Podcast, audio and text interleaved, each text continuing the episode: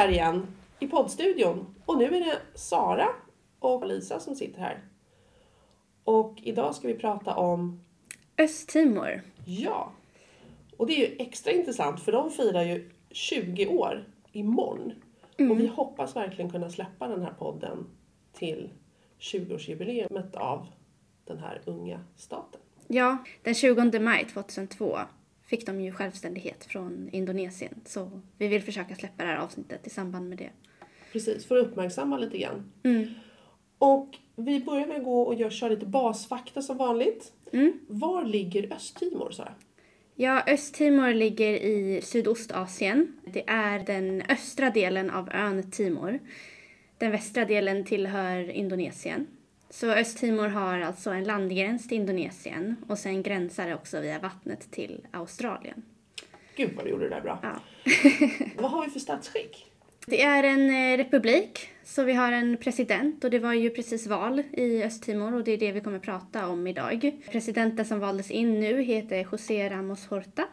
Och det får vi ju reda på lite grann också mer i intervjun som vi ska lyssna på, att han har hängt med ett tag. Ja, precis. Precis som många andra som sitter i precis. ledningen av landet. Men vi kommer ju komma in på det eh, senare. Ja. Och vi har ungefär 1,3 miljoner invånare. Mm. Och sen har vi en yta på ungefär 14 000 kvadratkilometer. Så det är ju inte ett jättestort land. Och huvudstaden Heter Dili och har ungefär 200 000 invånare.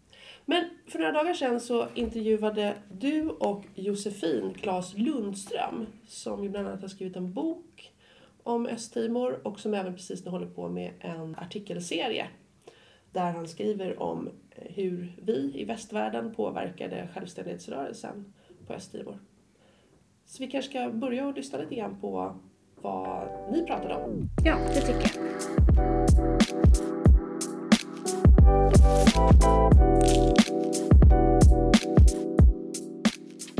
Ja, nu sitter vi här i studion med mig, Sara, och Josefin. Och med oss har vi också Claes Lundström. Claes, du är ju eh, journalist och författare. Har bland annat skrivit boken Krokodilernas land. Och du har varit och rest runt mycket i Östtimor. Eller hur?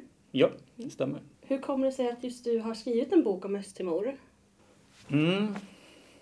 Det där, det är lite personligt. Jag gick en gymnasieutbildning, Jakobsbergs gymnasium, där vi sysslar mycket med internationella frågor.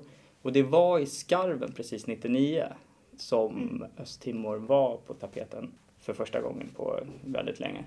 Och den konflikten hanterades hela tiden, så att jag hade hela tiden kvar. Sen vill jag ju absolut inte föra fram någon form av resonemang att jag var jätteintresserad då. Men Östtimor blev kvar och sen när jag började jobba som journalist och eh, författare och reste väldigt mycket så blev Östtimor kvar och när jag kände att det inte fanns något ordentligt skrivet om Östtimor på svenska så bestämde jag mig för att de böcker som inte skrivs och som man vill läsa, de får man ju skriva själv. Så det, det var på den vägen. I den här boken då, Krokodilernas land, så pratar du ju mycket om landets historia och vad det har för ursprung. Vill du berätta lite kort om det? Jag tänker, vad, hur länge har det varit bebott? Vad är, vilka är människorna som bor där eller har bott där? Ja, det är ju en spännande fråga i sig för att man vet ju inte riktigt exakt när som människor bosatte sig på Timor. Men man tror att de kom i samband med att eh, aboriginerna från Australien begav sig av över Timorsjön och bosatte sig på Timor.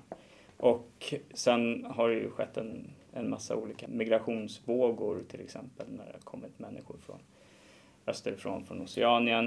Det har kommit människor västerifrån från vad som idag är Indonesien och till och med norrifrån från Sydostasien.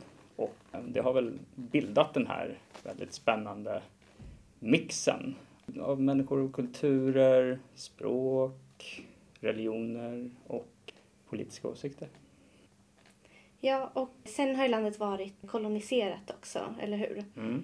Och det är det som är anledningen till att det är liksom västra, västra delen tillhör Indonesien och östra är självständigt nu då, eller hur? Mm. Det, det tillkom ju till följd av att Indonesien var en nederländsk, alltså en holländsk koloni och att portugisiska Timor var Portugals fjärran östern-utpost tillsammans med Macau kan man säga. Och sen att det blev en liten enklav kvar i västra Timor, det har väl att göra med just de här gamla kolonialmakterna som trätade och fäktades mot varandra och eh, ödet för Oikesi, som enklaven heter, var väl inte helt klar liksom för, för framtiden utan det fastställdes ju först efter självständigheten 2002 då, då det stod, stod fast att eh, det är en del av Östtimor fast den är helt omringad av eh, Västtimor och Indonesien. Ja, var det alltid självklart att den skulle vara en del av Östtimor? Man lutade sig mot det här koloniala resonemanget att har det varit under portugisisk kontroll så ska det vara kvar inom nästa nationstillhörighet. Mm. Så det blev så mer eller mindre och huruvida Indonesien ansåg sig ju ha rätt att annektera hela Östtimor så att um, jag tror ju fortfarande att de kanske gärna hade sett OIKC under, under sig eftersom det letas ju naturresurser där och uh, vem vet vad man kommer hitta i framtiden. Men jag måste bara fråga också, vad tycker du, du som ändå har varit där, eh, vad, vad var det när du var där som fångade ditt intresse? Mm, jag skulle säga att två delar. Dels var det den här lite romantiserade historien som jag är lite, fortfarande är lite svag för. Det här eh, lilleputtarna som eh, besegrar den, den stora otäcka draken Mm. och härifrån mot, mot alla odds och, eh, och så vidare. Med liksom frihetsrörelsen och att det ledde fram till självständighet och så. Men det var ju väldigt, väldigt mer komplext än så. Och när jag kom dit så förstod, förstod jag ju direkt, och det förstod ju de flesta som kom dit, att det här, det är ju på många sätt ett hittepåland administrativt. Det, det, I alla fall då var det väldigt, väldigt, du kom in ingenstans utan en, en FN-stämpel. Det mesta som hade någon som helst bäring på något, någon form av framåtrörelse i Östtimor var i händerna på, de, på människor som inte var östtimoreser. Östtimoreser liksom var, förblev tjänare i sitt eget land. Så det gjorde att jag ville ta reda på och se hur, hur det låg till runt om på landsbygden och, och i Dili. Så det var en av anledningarna till att, att jag verkligen ville gräva vidare. För det var bilden som du fick presentera för den, och så är det ju ofta. Men här var det så otroligt tydligt att det, det fanns mer om du skrapade på ytan.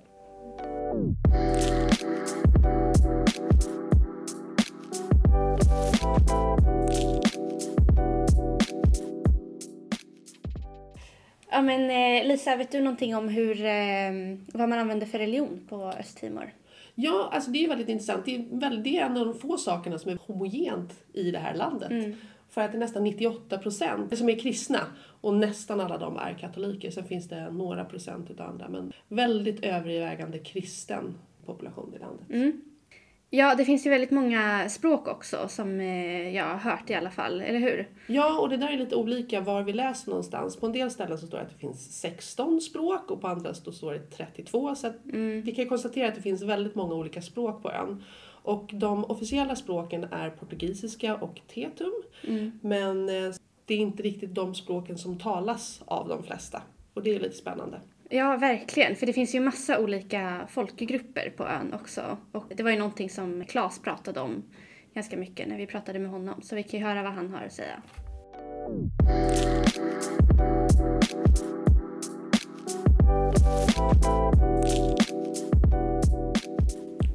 Du pratade ju lite om mixen av människor som fanns, olika befolkningar eller folkgrupper och språk. Eh, Finns det något mer du kan berätta om dessa olika folkgrupper och alla deras språk? Mm, det är jättemånga olika folkgrupper, språk, kulturer, människor som anser sig tillhöra olika gamla kungariken som, eh, som i princip bara känns till i ett antal byar och så vidare. Men den identiteten och traditionen är fortfarande väldigt stark och har mycket gemensamt med om du reser till Papua Nya Guinea, Salomonöarna, eh, Västpapua som alltjämt är ockuperat av Indonesien. Det är lite samma där, att det, du har försökt att göra ett land på en plats där det är så otroligt många olika små fickor och kulturer och länder som redan finns. Och det tror jag är en av problematiken med att att eh, det är så svårt att få människor, fastän det är ett väldigt liten, liten plats, att prata ett samma språk. Därför att portugisiska var inget språk som jättemånga kunde. Jag, jag som portugisisktalande förstod ju det när, när jag kom till Östtimor att det, det många behärskade kanske vissa alltså, elementära kunskaper i, i, språket men det var inte så att du kunde föra no, några jättedjupa konversationer med människor på portugisiska förutom högt uppsatta politiker som, som har utbildning och sådär. För att det är ju ändå det som, som det står och faller med mycket på mm. Östtimor. Och det har ju gjort att alltså indonesiskan, alltså Bahasa Indonesia, det blev ju någon form av eh, franca lengua i Indonesien. Det språk som, som de flesta ändå behärskade vid sidan av tetum. Och i tetum så finns det de här olika dialekterna som gör att västra Östtimor och östra Östtimor, ja men det blir lite skånska och eh, norrländska dialekter, att de, mm. de, är, de, är, de är besläktade men de låter väldigt lik, annorlunda. Men eh, hur funkar det med att eh, inte så många kan portugisiska i praktiken? Blir det liksom ett eh, problem då? Alltså om jag tänker att många i den politiska eliten kanske pratar portugisiska och inte befolkningen. Det är en väldigt bra fråga för att det, jag tycker att det säger någonting om vart makten vill.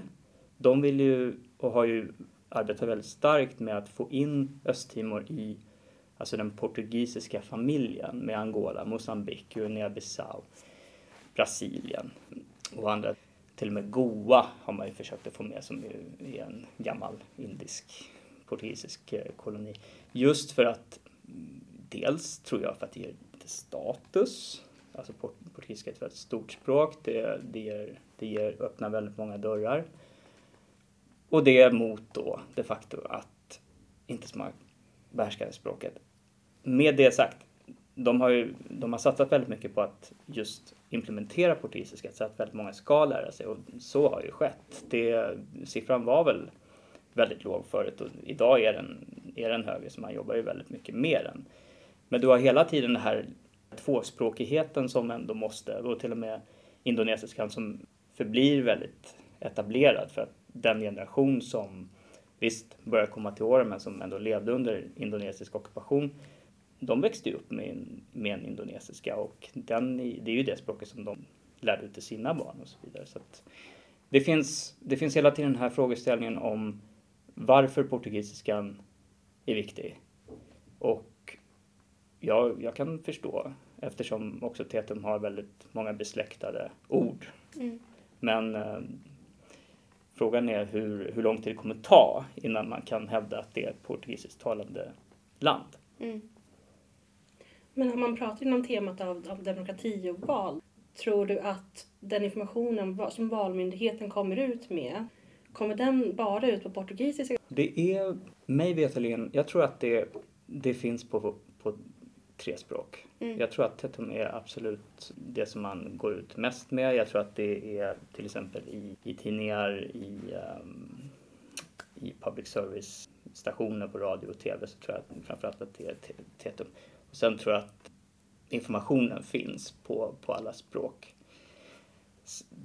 Därmed sagt så är ju inte problemet löst för att analfabetismen förblir ju jätteutbredd mm. i, eh, i Östtimor och även om barn idag har möjlighet att gå till skolan så vet man ju från forskning att det är väldigt många barn, framförallt från åldern 1 till 5, som lider av eh, kronisk undernärdhet. Mm. Vilket gör att det blir väldigt svårt att ta in information i, eh, i skolväsendet och så vidare. Så det känns, mycket med Östtimor känns som att det hela tiden är, det återstår att se kommande generationer. Det känns fortfarande så att de li, som att landet lider av de problem som kom med kolonialismen, som kom med ockupationen och sen med eh, eh diverse korruptionsskandaler och ja, nära till inbördeskrig som ju blev, var fallet eh, 2006 och 2007. Mm. Ja, det är verkligen så fascinerande med ett så ungt land som liksom ska eh, försöka samla, som du sa förut, att eh, men, samla alla de här människorna och liksom bygga, ett, bygga en stat på det. Och det blir väl att det förflutna är ju enklare mm. ibland att bygga ett narrativ och en identitet kring. Det är ju ganska i linje med andra länder som har befunnit sig i samma situation, att det blir mycket bilder på de här starka manliga ledarna istället för de här visionerna för framtiden som ju såklart, de finns säkert där, men när det gäller Östtimor så tampas man fortfarande väldigt, väldigt mycket med, med det förflutna och narrativen när det gäller det politiska samtalet är ju fortfarande väldigt nersolkade med gräl från olika politiska ledare som ja, tyvärr står i vägen för kommande politikergenerationer. Mm. Ja, vi tänkte fråga lite om det också, att när man eh, bara googlar Östtimor då får man ju upp väldigt mycket information om självständigheten och kriget. Så att man får verkligen det här intrycket av att det var liksom deras största utmaning och att nu har de ju fått självständighet. Och vi var lite nyfikna på, alltså så här, finns det mycket initiativ för andra förändringar nu?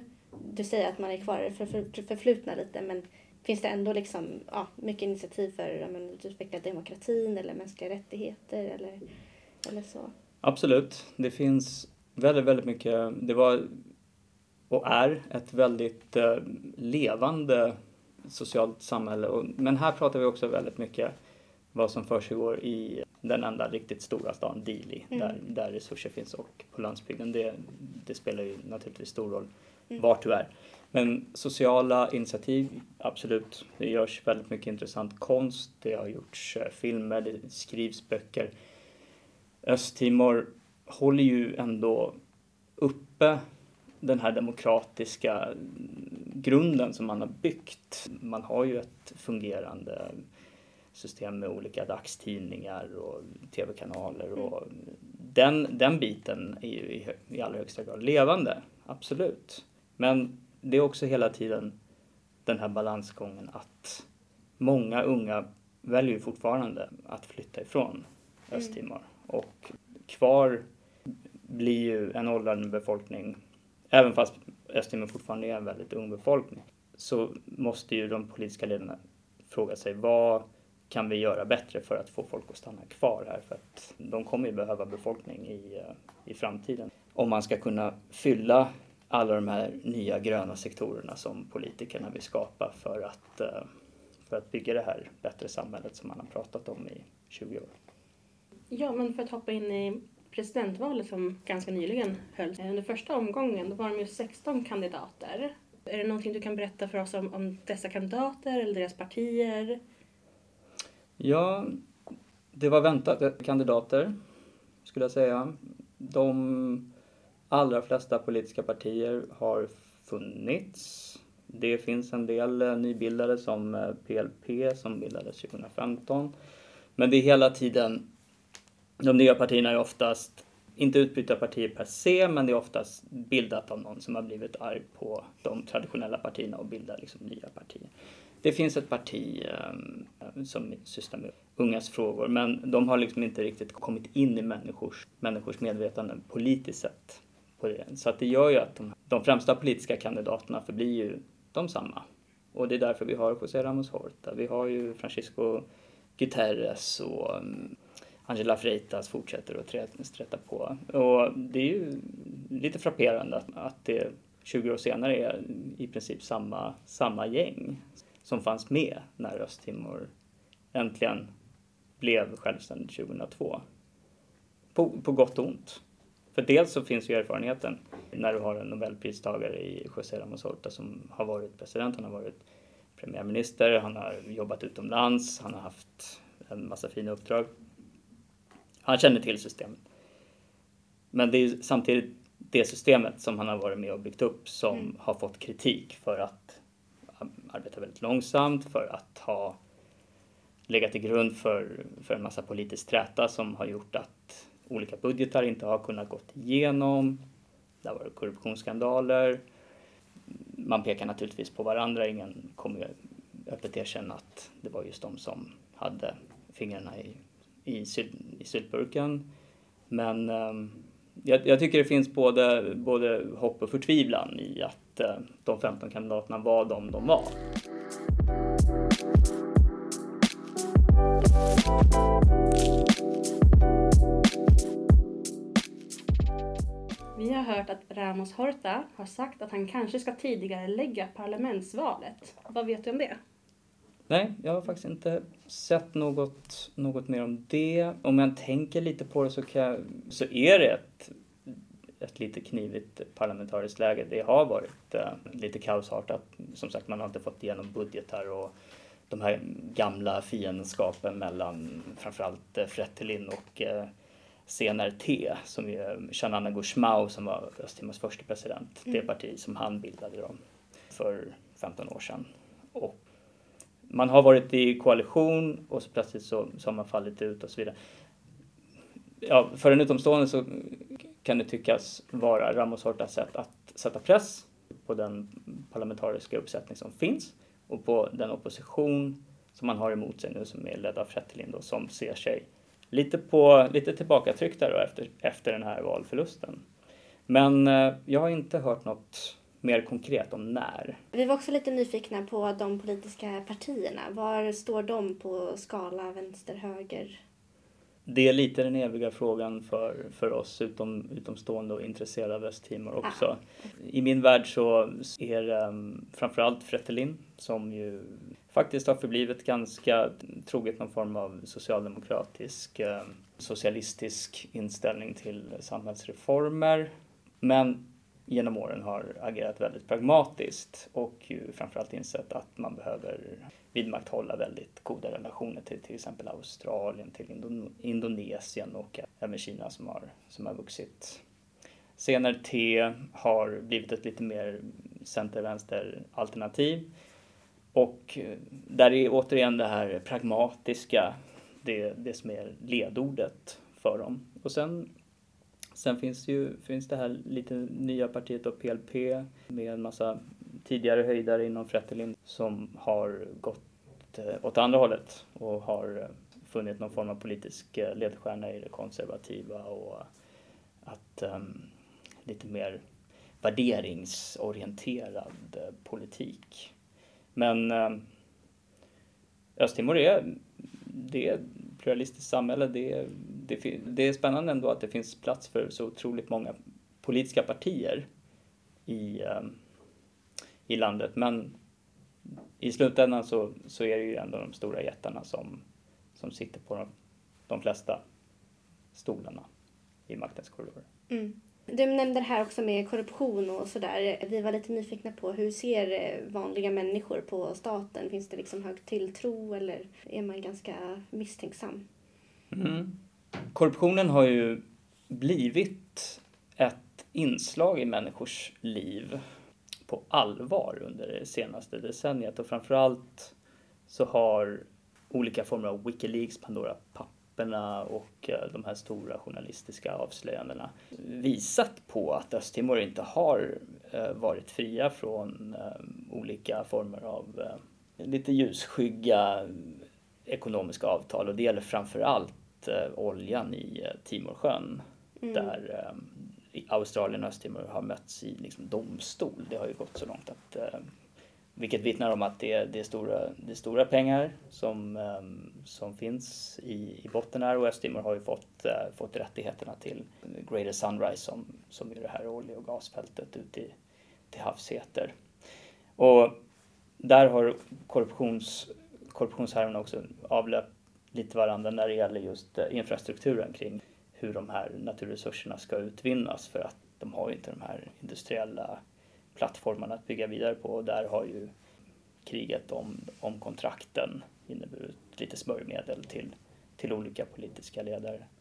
Korruptionen, för, bara för mig, jag vill understryka det var ändå, det var ändå tio år sedan jag var där, men det var ändå tydligt att eh, behövde du fixa ett, eh, en visumförlängning och så vidare så gick det att fixa det med lite pengar. Och FN hade, hade väldigt mycket varor som, som, som stod i hamnen och som man sålde liksom under, under bordet och sådär. Det, det här är ju källor som, och historier som, som jag vet är sanna. Så det har alltid funnits och jag tror tyvärr att det kommer att förbli en del av eh, Östtimors vardag. Mm. Ja, intressant att det ändå är också på liksom de lägre nivåerna. Så. Det är frågan var det börjar. Om det börjar Mm. uppifrån eller om det börjar nerifrån i det här fallet. Och nerifrån skulle ju vara från eh, FN. Mm. Och Östtimor har ju målats ut lite som ett klassiskt fall av FN-initierad korruption. Är, det, är lite, det är lite starkt ord, men det, det finns något i väldigt FN-dominerade samhällen som exempelvis Kongo eller Haiti och även Östtimor att det, det kan bli fel Mm. när, när det kommer in en extern makt som sitter på så otroligt mycket inflytande.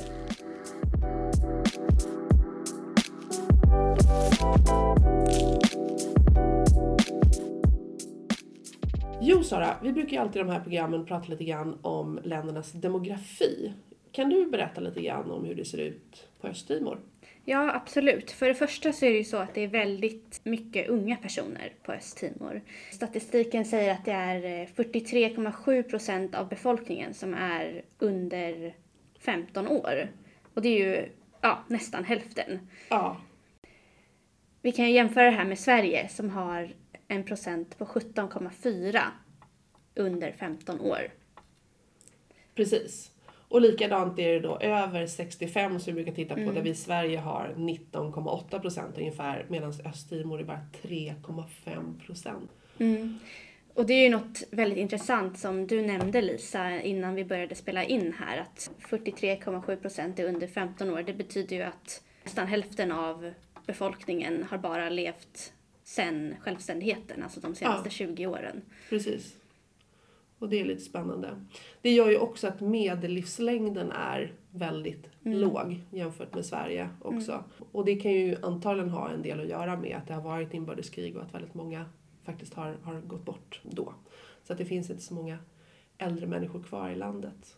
Sen tittar vi lite grann på ekonomin också. Och den ser ju inte speciellt bra ut för Östtimor. Nej, den gör ju inte det. Det är eh, nämligen så att de har en negativ handelsbalans på 530 miljoner US-dollar. Och det betyder alltså att de går back så mycket varje år. Ja, Och det är väldigt mycket pengar. Ja. Och likadant när vi tittar på BNP då, om man jämför med, med Sverige så har vi en BNP på 51 844 US-dollar Mm. per capita och år. Och det jämförs då med Östtimors 1987. Mm. Och det är en jättestor skillnad. Och det här trots då att Östtimor har ganska stora till exempel oljeresurser. Men det är någonting som också Claes pratade om när ni intervjuade honom. Ja, precis. Så vi kan ju lyssna lite på vad han hade att säga om det.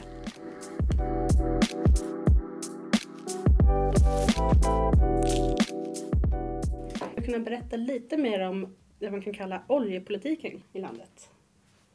Östtimor står ju på tröskeln till att falla i fällan av den så kallade resursförbannelsen, att man lägger ekonomin i en och samma korg.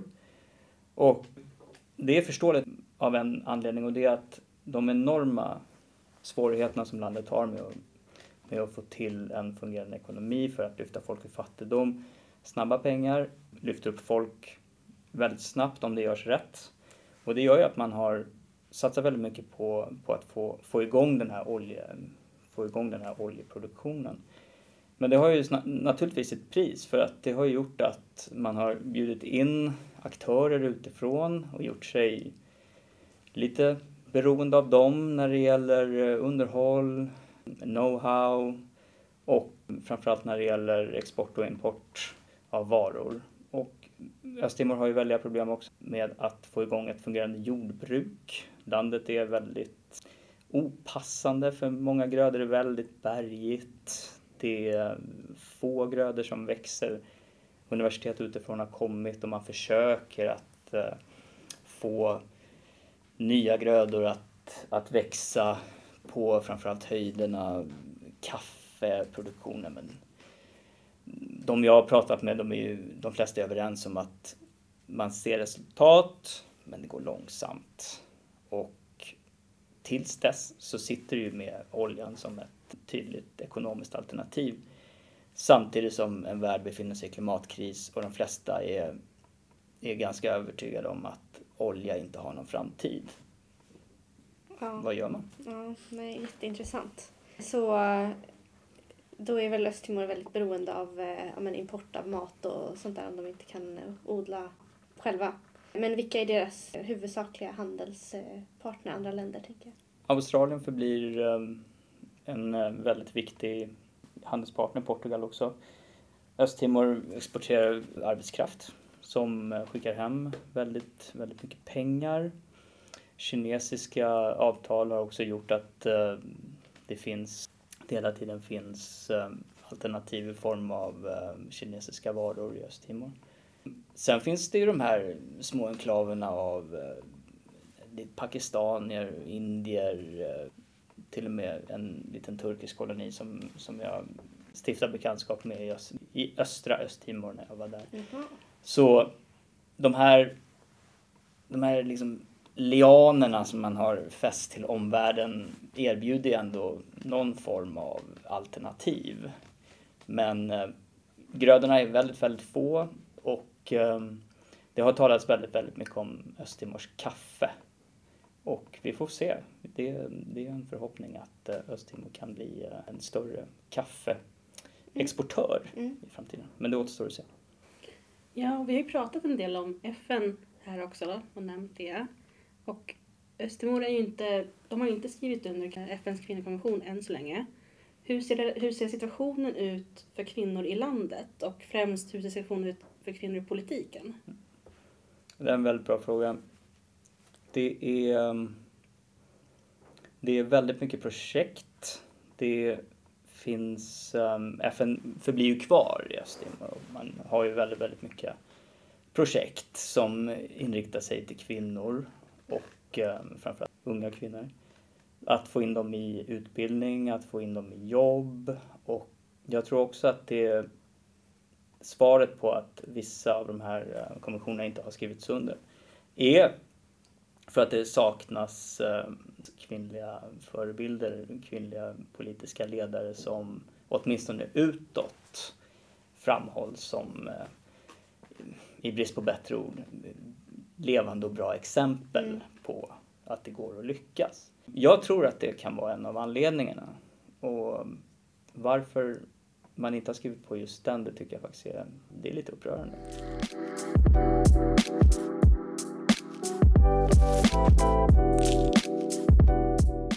Men hur ser eh, relationerna mellan Östtimor och den västra delen av ön ut? Finns det liksom fortfarande spänningar där?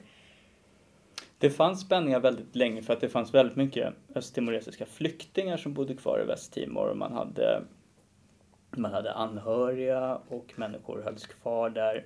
Det var väldigt mycket historier om um, trafficking till, till Mhm. andra delar av Indonesien, att östtimoresiska barn och kvinnor framförallt utnyttjades som, um, ja, som moderna slavar mer eller mindre av um, organiserad brottslighet med myndigheters uh, goda minne på Västtimor.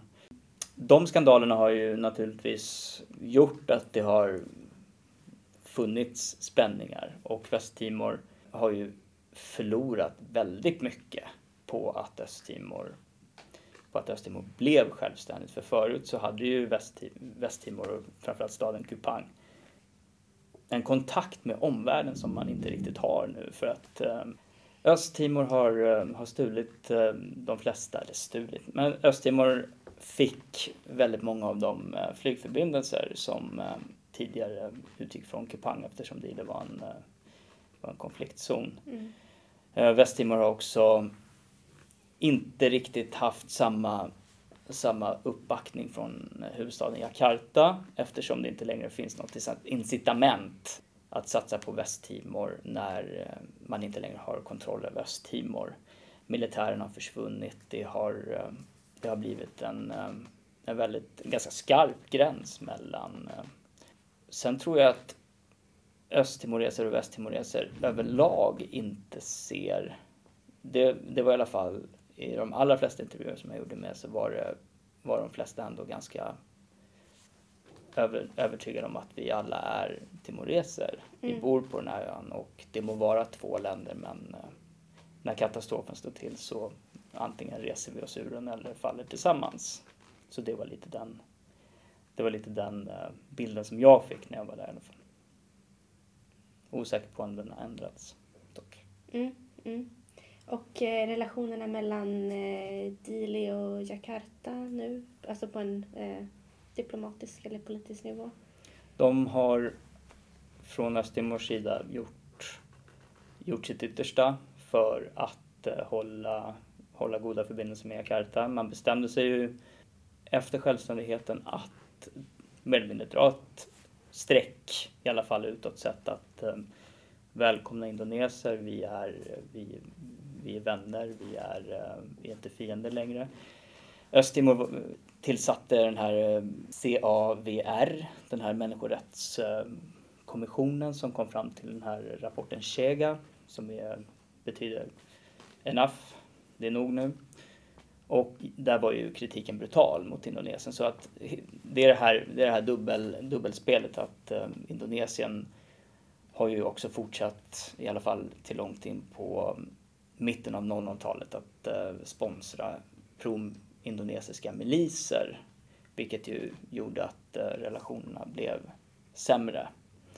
Men eh, jag skulle säga att relationerna, trots byten av presidenter i, och premiärministrar i, eh, i Dili respektive Jakarta har, har förblivit överraskande bra och fungerande.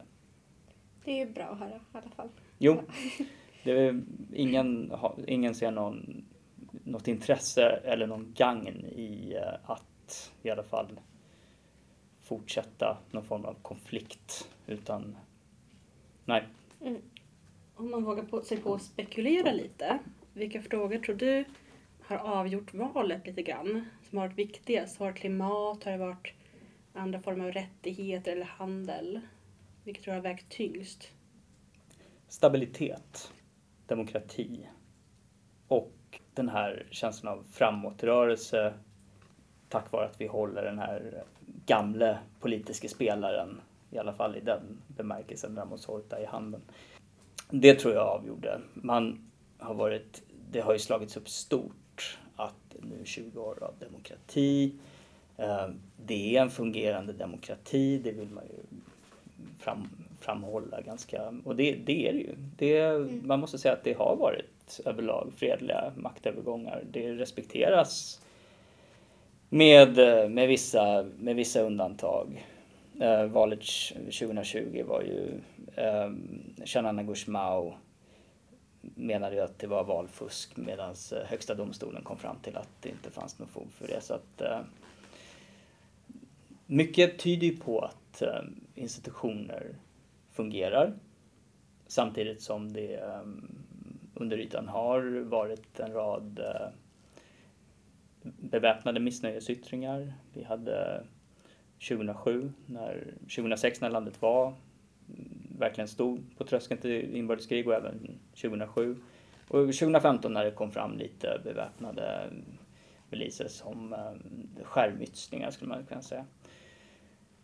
Men den här stabiliteten tror jag är jätte, jätte, jätteviktig för eh, de flesta östtimoreser. Att det värdesätter man absolut först. Och jag tror att det, det ger varje regering minst, ja, en, eh, en ganska behaglig smekmånad att ändå få försöka och sätta sitt avtryck på, på utvecklingen. Vi brukar alltid försöka fundera lite på vad vi som gör det här programmet eh, och de som lyssnar kan göra för att påverka utvecklingen. Vad skulle du säga att vi kan göra för Östtimor? Ja, är du i närheten av Östtimor så skulle jag absolut eh, rekommendera ett, besök. Mm. Det är ett trevligt land. Det finns att göra. Turismen är, är i behov av besökare. Jag vet att man alltid har trott och haft som bild att Östtimor kan bli någon slags nytt Bali. Jag vet inte om det är någonting att sträva efter, men jag vet att det är mycket som man pratar om. Eh, själv försöker jag att leta efter eh, östtimoresisk kaffe, försöker att till exempel få, eh, få butiker att köpa in det. Eh, Mest för att jag tycker att det är väldigt vansinnigt gott. Men jag tycker verkligen att eh, vi, eh, med tanke på framförallt västvärldens ansvar för mm, Östtimor och den ockupation som ägde rum i regi av Indonesien med svenska vapen och en västerländsk media som censurerade väldigt mycket och rent av eh, kom med felaktiga uppgifter om folkmordet som ägde rum där så tycker jag att, det, att det är vårt ansvar att eh, hålla oss eh, informerade och lyssna till vad östtimoreserna vill, vill ha ut av sin framtid och så får vi se om vi kan hjälpa dem på något sätt. Ja, bra svar. Och eh, apropå gott kaffe, vad eh, äter man för mat på Östtimor? Det är väldigt olika. Det beror helt på vad som finns. Ris är en, är en bas i mycket. Fisk. Och när det finns, eh, jag skulle säga att det är väldigt mycket med rotfrukter.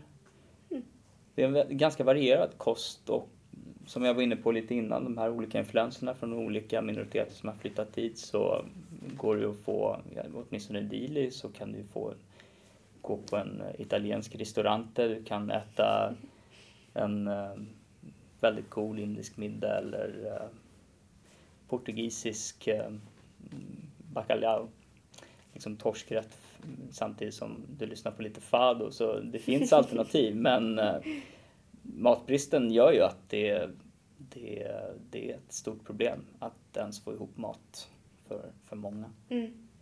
Ja, har du något mer som eh, du vill prata om eller som du tycker att vi borde prata om eller som vi har missat? Jag måste bara ta tillfället i och säga att jag tycker det är jätteroligt att Östtimor uppmärksammas.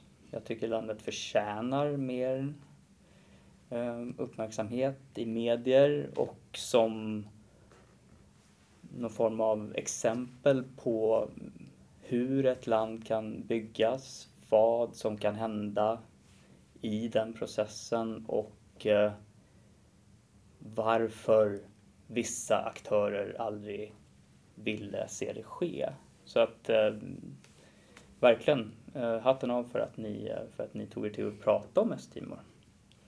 Så här på, på tröskeln till 20-årsfirandet. Det är bara kul att lära sig, Mm. lära sig något nytt. Ja.